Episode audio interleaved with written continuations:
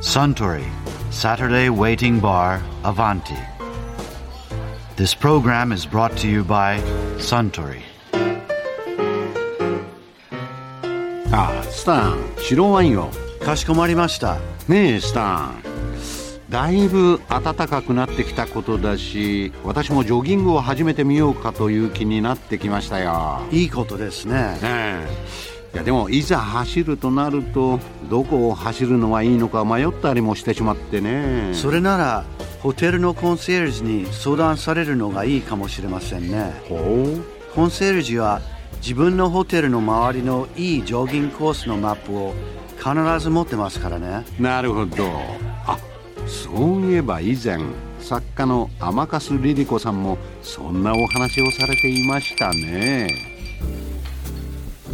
あのそれぞれのホテルのコンシェルジュにジョギングマップくださいって言うとくれるっていうけど本当なのもちろんもちろん私あの女性誌でホテルのジョギングマップを走るっていう連載を1年間やってたんで距離とか出てるわけもちろん出てますよでマイルで出てるのとキロで出てるような親切なマップも中にはあるやっぱりマイルの国の人のために、それを何もらって走るために1年間いろんなホテル飛ばすの、はいかっこいいねそれは、うんはいで1年間でうん東京横浜京都パリロンドンのホテルを走りましたけど大体フルマラソン3回分ぐらいでした距離か数えたら約え大体それ距離ってどれぐらいなの多くのホテルそがれは設定して大るの、本当にいろいろですけど1 2キロとかっていう正直言ってバカにすんじゃないよっていうのは短いコースを設定してるホテルもあれば、ん1 0キロのホホテルもありますけど、うんでもやっぱりね、大筋ない4キロとか5キまロ、あ、大体5キロ前後が多いです、ね、 5キロ前後で大体2個か3個コースを設定してるからホテルうにんでそ東京のホテルのジョギングコースでおすすめなのどこそれはね半分以上やっぱ皇居絡みなんですよ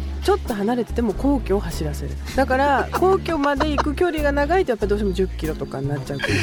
ども公共周りが、まあ、あれなのねだだかからら逆にそのやっぱり皇居周りにホテルが密集してるんだなと思って想像つくよね、まあ、帝国なんかもう、もうん最もそうですねファンダメンタルだろうけど、ん大倉あたりもそうなの大倉も皇居をちょっと舐めるコースがありましたし全日空もそうだしああ全日と空そうだな忘れちゃいけないパレスホテルああはいパレスホテルど真ん中だからねパレスホテルもあったしもあっととするマンダリンも皇居でしたねああ日本橋だからね、うんでウエスティンとかはどう、ウエスティンは代官山の辺とかなんであちょっとおしゃやっれぱだね恵比寿とかなんでいやもう信号が多くて走りづらくて大変でした走った走りましたねあとアップダウンもありそうだよねそうウエスティンのコースはすごいアップダウンで4キロのコースでぜいぜい言ってしまってでもねなんかフランスのトレアノン宮殿のところにもウエスティンがあるんですけど、うんなんかウエスティンは私あの仕事を1年間やって思ったんですけど全体的にワークアウトにすごい力入れてるんですよね。あウエスティンっていうチェーンが、うんんそう、んワークアウトルームって言って、うん自転車こぎとかバランスボールとかヨガマットとかがお部屋にある部屋が大体のウエスティンにあって、京都はランニングコンシェルジュっていう人がいるんですよ。京都のウエスティンは、うん、で一緒に走ってちょっと観光案内とかしてくれて で一緒にあ走りまそうしなたんよで一緒にストレッチしてくれてすげえそうそうウエスティンって本当ワークアウトにその京都のウエスティンでやたら走る人来たらその人一日フルマラソンぐらい走んなきゃいけなくなっちゃうよねうんまあねで私が最初泊まった時はウエスティンのマップってシューズの形のすごい可愛いので首から下げるタイプだったんですよでも今全世界統一になって四角いなんかこう同じ形になってるあごめんそのマップっていうのは首から下げて走れるようになってんのねものもあるしフォーシーズンズ丸の内とかはあのゴルフのスコアカードと一緒で水に強い紙でちっちゃく折りたたんで入れられるようなものもあるし本当にそれぞれですよあだけどそれはただの紙に印刷して渡すんじゃないんだ多少考えてくれてんのね、うんそれで走れるようにそうで大倉はペットボトルの形してるんですよで紙でポケットがついてるんですよそこにあのルームキーをさせるようになっててあなるほどただちょっと紙が水にあんまり強くなかったんで私が一応これ破けちゃうんですけどそしたらなんか水に強い紙にその後変えたみたいなこと言ってましたけどお大倉を変えた女まあちょっと今ホテルジョグ界では大御所そうホテルに情なっ報会って他に誰がいるかよくわかんないけど3人ぐらいしかいないんですけど でもね横浜は全然ないんですよやっぱり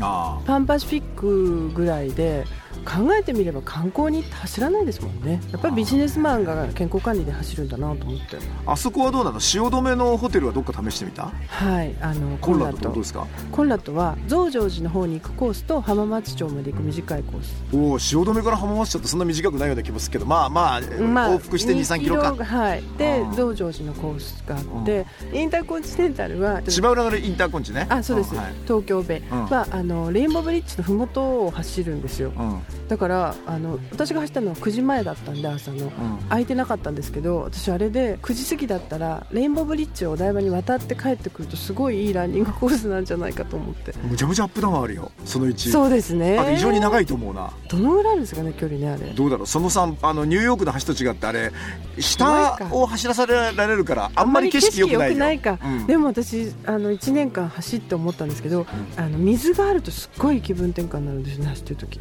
なんか水見る見とえるとやっぱりあじゃあレインボーブリッジは最高かもね、でできればやっぱり緑があるとこうマイナスイオンがあるような気がして、だからやっぱ皇居って理想的なんですよ、水も見えるしね、うんお堀で木もそこそこあるし、うんで夜走ってもお巡りさんが必ずいるから安全だし、うんアップダウンもそれなりあるし、うん皇居はいいコースだなと思いましたよ走ってて。あいやー